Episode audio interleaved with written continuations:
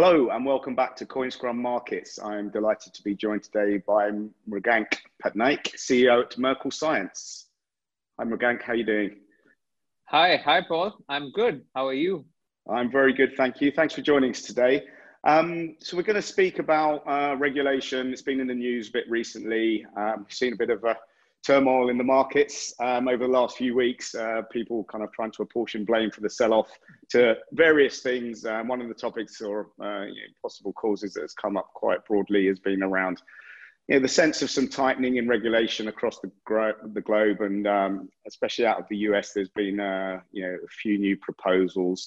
Um, and in a few weeks' time, actually, earlier in the year, um, FATF, um, the Financial Action Task Force, um, I think in March published an updated uh, draft guidance for virtual assets service providers, VASPs. In advance of that, while we kind of wait to see what the outcomes are, kind of want to maybe touch on what they've been proposing um, and uh, talk about how that might be affecting people working within the industry.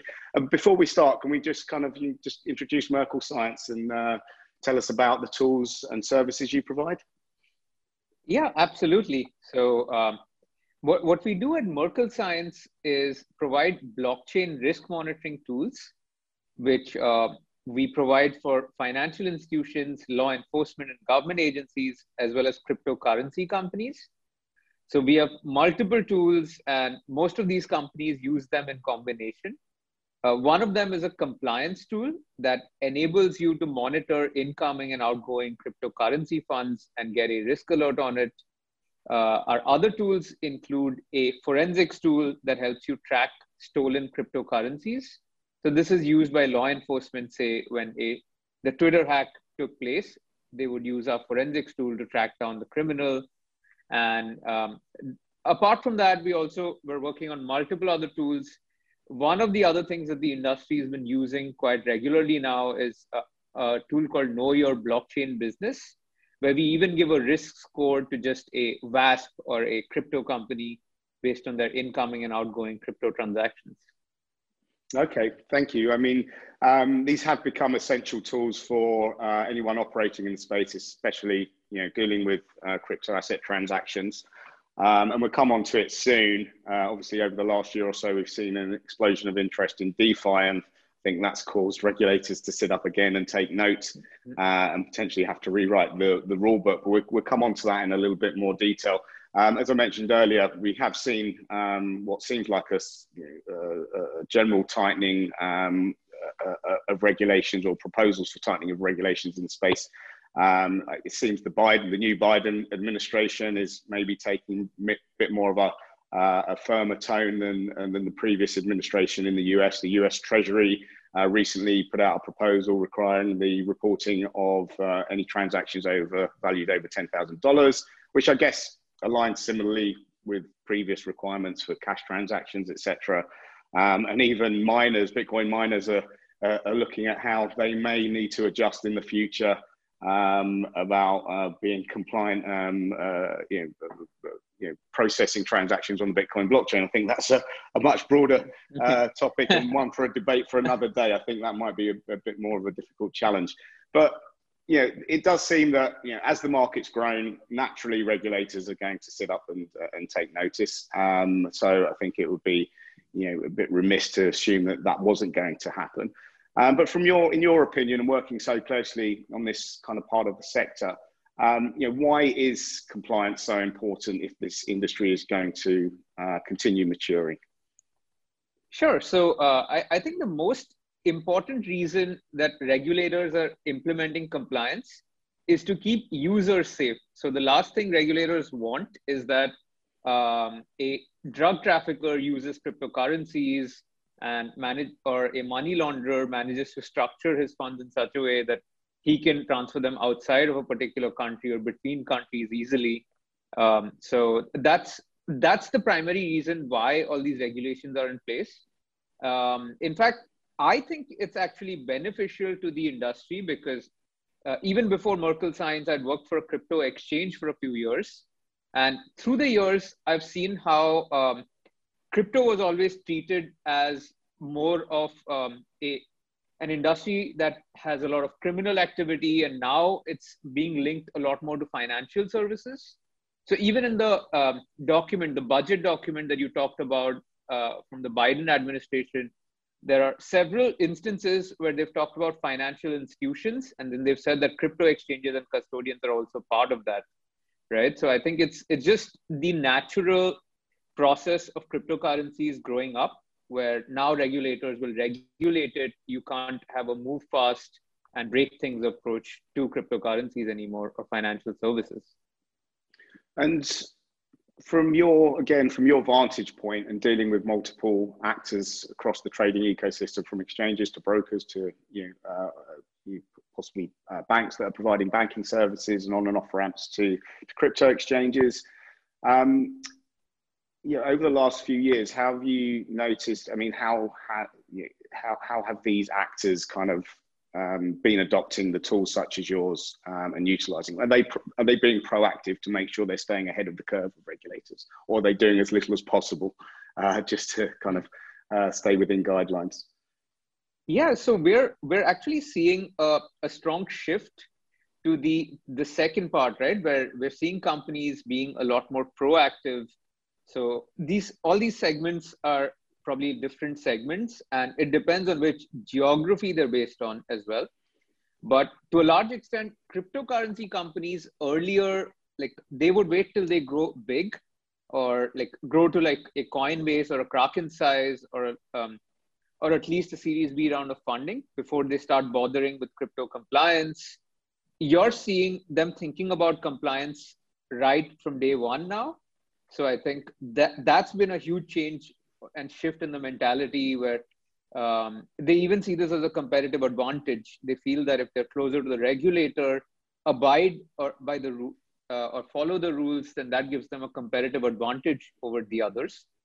So we've we've seen that trend even with our tools adoption, where two years ago this was a good to have, where the larger players would get it for protection, but smaller players would still wonder if they needed this like blockchain forensics tools like ours. And now it's it's very clear that they require our tools, and there's a lot many more questions on how can you even go beyond just the like looking at just databases or wallet addresses. Can you implement behavioral analytics that's used in traditional finance to this space, right? So the industry has matured substantially, especially in the cryptocurrency space. In terms of financial institutions, so I think again, two to three years ago, most large banks um, had a negative stance on cryptocurrencies or would avoid cryptocurrencies because of regulatory concerns. Uh, I think that has changed in just like the last six months due to the price rise and all the regulations coming about. Uh, most of the large banks now have a cryptocurrency strategy, and they see that as part of the bank uh, staying relevant with the rise of technology. So they they want to encourage cryptocurrencies. They know that their their high net worth individual clients are asking for certain services, and um, they've made an active push to it. And you can also see that in the teams they've set up. Where earlier, I think they would just pick the only person in the bank who knows about cryptocurrency, and they do some experimentation, but never really implement anything. But now almost every big bank has a crypto custody arm or a digital assets arm where they've actively started engaging with regulators on it and made a compliant system already.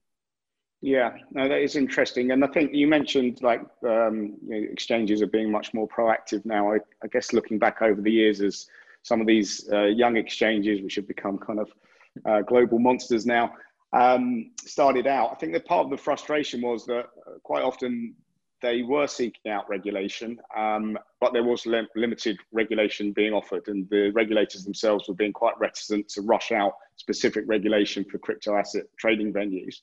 Um, so they would mostly do what they could. You know, in Europe or in the UK, it might have just been you know having to conform with uh, AML registration requirements, etc. But there was always this gap that then you know they, they felt that prospective customers were maybe being ruled out and alienated because there weren't specific you know actual regulations about how the exchanges should operate themselves, like it might in other markets, in equities markets or in derivatives markets, etc. So it's, I mean, it, it, does sound like you know we're we're on the path to to kind of getting there to that stage. Um, and you mentioned it, it differs potentially across different jurisdictions. So if we look at the main kind of main regions where uh, some of the larger crypto asset exchanges are operating, whether it's the US, in Europe, or in APAC, um, from your perspective, who's sort of taking the lead and who's likely to be positioning themselves to take advantage of this industry? Yeah, uh, so uh, I, I think the second question, um, I mean, both these questions are, are, are, a little difficult to compare because every jurisdiction have has their pros and cons. So on account of that, it's very difficult to compare them on a side by side basis. What might be useful is just like probably talking about the different approaches that the US has versus UK and Singapore. So um, I think now the US has been quite progressive in terms of cryptocurrencies. Um, all regulators are aware of it rather than in India or a China where they're still battling on whether they, are going to deal with them or not. They've very much accepted that cryptocurrencies are here to stay. We'll regulate them and we're also going to impose reporting requirements on them, right? And that's like the UK as well as Singapore have taken a similar approach there, where they've started regulating cryptocurrencies. Um, the US uh, also, in terms of the OCC, saying that banks can can provide uh, federally approved banks can provide crypto custody and moves such as those, like even their um, Technology Act, which talks about in, including blockchain in terms of like the new technologies uh, apart from AI and quantum computing. I think all of that is quite forward thinking. It definitely positions them very well towards it. And uh, Singapore and the UK, on account of their size, are definitely taking advantage of the regulatory route as well and their geography. So the UK would probably be the go-to place for a lot of European companies to register their crypto exchange. And in Singapore, it you you see a lot of the Asian companies or the Asia base is set up in Singapore to a large extent because there are regulations. Uh, on account of Singapore's size, they've been extremely effective in terms of not just coming up with regulations, but also constantly iterating on that based on like just communicating with the industry and then uh, also make like communicating very clearly that this is what they will regulate. And for now they're not regulating this. They will still wait for that those particular segments to evolve. So i find i've always been impressed with that approach and where like the regulator, uh, although they continuously keep on putting regulations out there, they make sure that they hear the opinion of every player from the smallest to the biggest. So I think uh, due to their size, it's it's been a unique advantage they've had, and they could actually take the industry along with them in that respect as well. And uh, shorter term, I think you're going to hear a lot of complaints across like all these jurisdictions because of the additional regulations. But I think longer term, it's good because uh, you will see a lot more financial institutions being comfortable entering the space because of clear regulatory guidelines. Yeah, and I think um, I something that I've often repeated over time is like you know, regulations are of, often uh, demand driven. Um, you know, when an industry is still small, um, maybe it doesn't have sort of much um, you know economic in, in, impact on a given juris, jurisdiction um, there's very little incentive for regulators to really go out, out of the way to uh, lay down serious frameworks. Um, but obviously, the industry is growing massively, not just in terms of trading volumes, but now if we're seeing established financial institutions want to establish trading desks or offer services to their clients, the demand from them is probably going to have more of a significant impact or at least help the cause for everyone working or operating with the industry to to encourage regulators to really to really get moving and uh, and, and put correct frameworks in place. Um, I mean, you mentioned that, so it sounds like there's you know that communication and dialogue is there in Singapore. Um, you know, we've seen the establishment of um, some very solid and respectable trade associations uh, representing the industry as a whole across jurisdiction do you sense that that dialogue is um, you know ongoing and um, being you know being considered at least so that all regulators are considering especially in Europe um, and in the US they're also considering the industry's voice uh, so I I uh, I definitely think so. So there are a bunch of trade associations, and they have members from the biggest crypto companies. Um, I, I, think even regulators understand that it's more of a collaborative approach where they need to get the industry on board. How do you safely regulate it without completely stifling the industry out. And um, they also intend to foster innovation in their particular geography rather than um, implementing something that's so archaic that it leads to a flight of companies uh, outside of their jurisdiction, right? So um, that collaborative approach has definitely been happening. The only issue is that the cryptocurrency industry moves very quickly, so that that pace of development is something that uh, regulators have to constantly catch up with because every time they regulate something, a new uh, entity comes up, and then that's again like the flavor of the month. And uh, what do you do about that, right? Yeah. Yeah, no, absolutely. And I think that um, kind of brings us nicely onto our next talking point. Um, because I think it's, it's safe to say that with centralized exchanges, when regulators started looking over the fence to see what's going on, you know, um, there might be certain pieces of infrastructure that, um, uh, that, that, are required in traditional markets and might not have been in place within the crypto markets. But at least you had these very clearly identifiable uh, trading venues which were acting as on and off ramps into cryptocurrency. And uh, probably they felt, well, you know, over time we can bring in very similar regulations to to what we and apply similar regulations to what we have already. Um, but then, as you said, things move at light speed in crypto, and especially in terms of technical development. Uh, just in the last year alone, we've just seen this huge explosion around DeFi, uh, the idea of NFTs, um, where they might be, you know, questions uh, arising about where NFTs might sit in terms of how they're classified by regulators. Um, and uh, you know, as we started said at the top of this conversation, uh, FATF um, recently, the Financial Action Task Force recently put out guidance, and they're basically you know, they, they put out guide, guidance for their members and regulatory members across the globe. Um, and they updated their guidance and specifically flagged um, DeFi and NFTs within that new proposed um, guidance that they'll be debating at the end of this month. So, can you just give us an overview as a preview of that discussion, which we're going to come back to in a few weeks, um, of what the main highlights are in that new draft proposal from FATF and what needs to be we need to be thinking about in advance of that that plenary at the end of the month? Yeah, I, I think that um, that draft guidance was a great way for them to get feedback from the industry. Uh, they've the FATF has actually expanded the scope of virtual assets to clearly include uh, decentralized exchanges or DeFi companies. And uh, they've also mentioned I, that all this, all the AML CFT obligations of VASPs would um, also apply to DeFi companies. And in certain cases, NFTs. I um, I think that's a very wise move. So currently, a lot of the DeFi industry is unregulated to a large extent.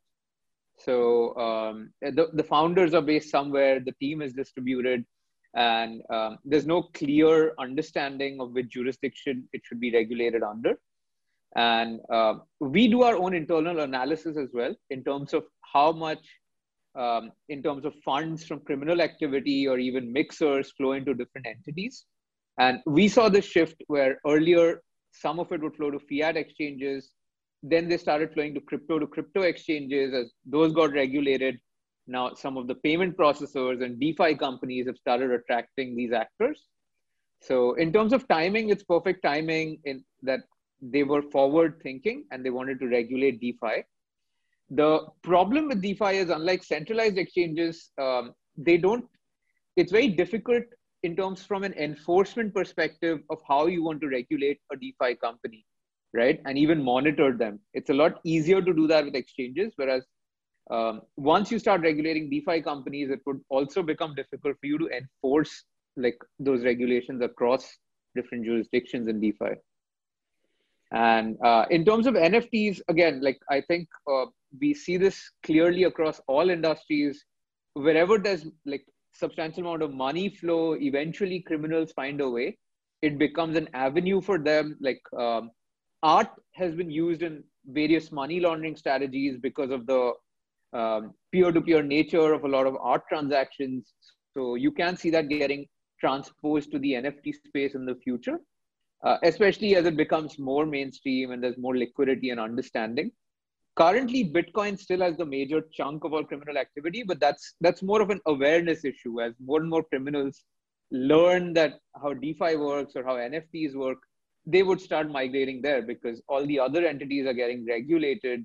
They can no longer use an exchange to launder their funds, so they'd start using these means. So, so how the uh, you know this new draft proposal um, is is laid out? If if someone's developing you know open source software which runs as a you know decentralized exchange, for example, um, who's culpable for any kind of uh, you know illicit activity um, that's kind of you uh, that's trying you know, that happens on that network? I mean, is it literally a case of the developers have to be the ones monitoring the software that they are publishing? So I I definitely think that this is um, I mean this that was just the guidance, and we will know in, in the end of June what the actual uh, proposal that they put forth. And I, I, think a lot of countries might adopt that approach where smart con- the smart contracts developers could potentially be held liable. But um, I, am still confused around whether they should be the ones because, like, currently in a, in a lot of use cases, it's um, literally the beneficiaries or the owners of a certain instrument that are considered liable. So, should you consider the developers liable? Uh, in case a customer transacts with this protocol and they've transacted with a criminal, should you consider them liable? So should like say OTC traders that deal with DeFi pools also do their own AML checks when they transact with them, right? So uh, these things are still, um, in in my mind, these are things that still need to be figured out in the DeFi space, which is why the enforcement is going to be a lot trickier, and especially when it operates um, in a cross jurisdictional fashion so how do you target regulatory arbitrage once you've enforced any of these requirements as well is mm-hmm. something to watch out for.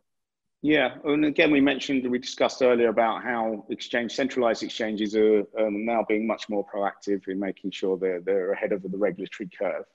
Um, and are we seeing, and we saw, I think there was a good example recently when there was, um, you know, the murmurings started around the requirements of, um, you know, VASPs having to um, uh, you know, apply um, accountability for the travel rule, uh, and a number of you know the actors within the industry then started working together to set standards and provide you know uh, published tools which would allow them to, to comply with the travel rule, for example. Um, and I think we're seeing a little bit of that, or the early signs of that in DeFi. That you know, um, developers of DeFi platforms know that there may, if it, again, if these platforms are going to scale and attract kind of wider, more professional or institutional adoption, you know, there's going to at least they're going to have to at least provide modules which will allow them to conform. So maybe a KYC module which sits on top of um, you know the, the the, the the decentralized exchange, which might be optional. Are you seeing any signs of that and how that's already developing within the DeFi space? Um, yeah, absolutely. So I think a lot of the larger DeFi protocols, like the ones which have like revealed the names of their founders um, and want to go the regulated way, are definitely considering a split between an unregulated and a regulated entity. So this is to provide more comfort, right? Like if they deal with financial institutions, the financial institutions want to deal with their liquidity pool, uh, they need to have some controls and checks in place. And um, so far, it's it's still been to a large extent proactive, but I, I think in, in this case, it, it it is definitely beneficial uh, for them to think about it proactively and try and adopt some types of KYC checks.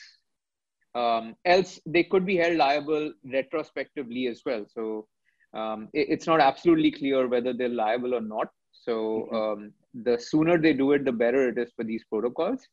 Mm-hmm. A lot of them, I think, come from financial services, even though they have technology backgrounds. So they understand that that's only going to be the next natural step in the evolution of that industry. Yeah, and I think it's important, and, and I, the hope is, um, and you know, it, it, it's fantastic that this, you know, the dialogue, dialogue between the industry and the regulators is clearly taking place. It, from the regulators' perspective, you know, they need to hopefully be able to recognise that um, it might still be early days, but if allowed to evolve as people within the industry want it to, we could end up with a whole set of tools which vastly improve on what's available and possible within traditional financial markets in terms of transaction monitoring. Um, so do, do you sense that we, you know, is, is there a real risk that regulators just come down too heavy handed, try and shoehorn existing rules and regulations into this nascent industry? Um, or do you think there will be that sort of, uh, they'll allow that room to breathe and hopefully for the industry to, to, to build better systems? Uh, so the industry has actually grown very fast, where I, I think uh, now every financial institution is involved in cryptocurrencies, as we discussed before.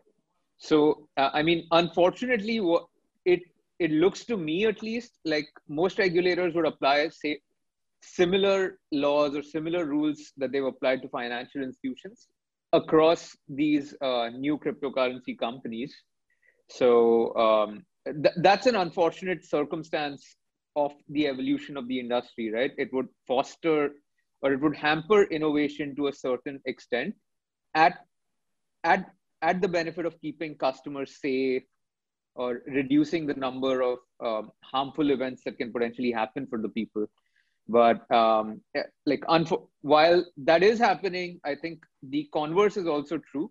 As more and more of these traditional financial services regulations get applied to the cryptocurrency industry, more institutional interest is also developing rather than just retail interest. So I guess that's sort of the balance where it will stifle some of the non-compliant players in the shorter run, but longer run there will be much more capital, much more serious interest towards this industry as well. Mm-hmm. So it's, it's probably um, not only a challenge for regulators to keep on top of all of these innovations. I'm sure it keeps you awake at night as well um, with uh, seeing kind of you know, uh, all of these new networks uh, kind of uh, materialize seemingly out of nowhere. Um, and you know, for Merkle firms such as Merkle Science, keeping on top of all of that innovation yourselves and making sure that you'll be able to you're able to expand um, your tools and services into these new markets. Um, if we look forward over the next year or two, um, and given you know what you work you're, you're, you're doing as well, looking at the DeFi space, where do you see um, you know your part of the industry or how do you see your part of the industry developing and you know what are the tools that you will be um, offering out potentially to regulators to, to help assist with their oversight um, in, in, the, the, in the years to come um, yeah absolutely i think that's that's a great question uh, we we do always think that like tools or companies such as ours lag behind because there's so much progress. Criminals are always a step ahead of these reg tech tools. So um, we're always working towards the, the latest problem statements in the industry and what's happening and where the criminals are migrating towards. Our long-term mission is to create crypto, create infrastructure that enables cryptocurrency companies to transcend and merge with the financial services industry so uh, everything that we do, we focus. I mean, currently our focus is a lot more compliance based, compliance and risk based. So that's what we're looking at in the near future. DeFi is definitely an interesting piece we've been working on. Uh, we did some analysis of DeFi liquidity pools out there, and I think uh, you'll be seeing that in the future. There'll be an announcement from our end where um, customers or traders can get an idea of the risk profile of certain liquidity pools that they're using I think um, another unique piece about us is that because a large portion of the tech team is from PayPal, we also apply behavioral analytics to a lot of our on-chain monitoring. So we don't just look at a database, say an address belongs to a darknet and that's suspicious. We're also working on models to determine just on behavior whether an address is suspicious or not. So based on their transaction volumes and frequency, I think going ahead as privacy becomes inherent on blockchains, the ML based or behavior rule engine based approach is going to become more and more important. So that's that's a major piece of the direction we take right now as compared to a lot of the other players. Uh, so focusing a lot more on new opportunities as well as behavioral analytics on top of existing databases. Yeah, no, that's all fascinating stuff, and it is going to be super interesting to see how you know all the industry as a whole kind of matures together it's you know i guess there's always going to be a game of cat and mouse uh, between you know the good guys and maybe the not so good guys uh, but you know that's that's been the way of the world since uh, kind of trading and financial markets existed in in the first place so so look we've got this um, we're going to be coming back to this uh, later in the month. So thank you for giving us, joining us today and giving us this preview. Uh, and we'll certainly come back in a few weeks' time and, uh, and take a, a, look at the results of that next FATF meeting um, and see what the industry needs to look out for. So thanks for joining us today, Mrigank. Yeah, thanks. Thanks a lot for having me, Paul. Um, I, I, think all in all, it was great, uh, great conversation. And um, I, I guess the takeaway is while regulations are coming, it's not all bad. Like longer term, it'll lead to just more institutional interest. So at least for us at Merkle Science, we are definitely more excited by it. And uh, it just signals that the industry is growing larger as such. Absolutely. Thanks again. Yeah. See you soon. Yeah.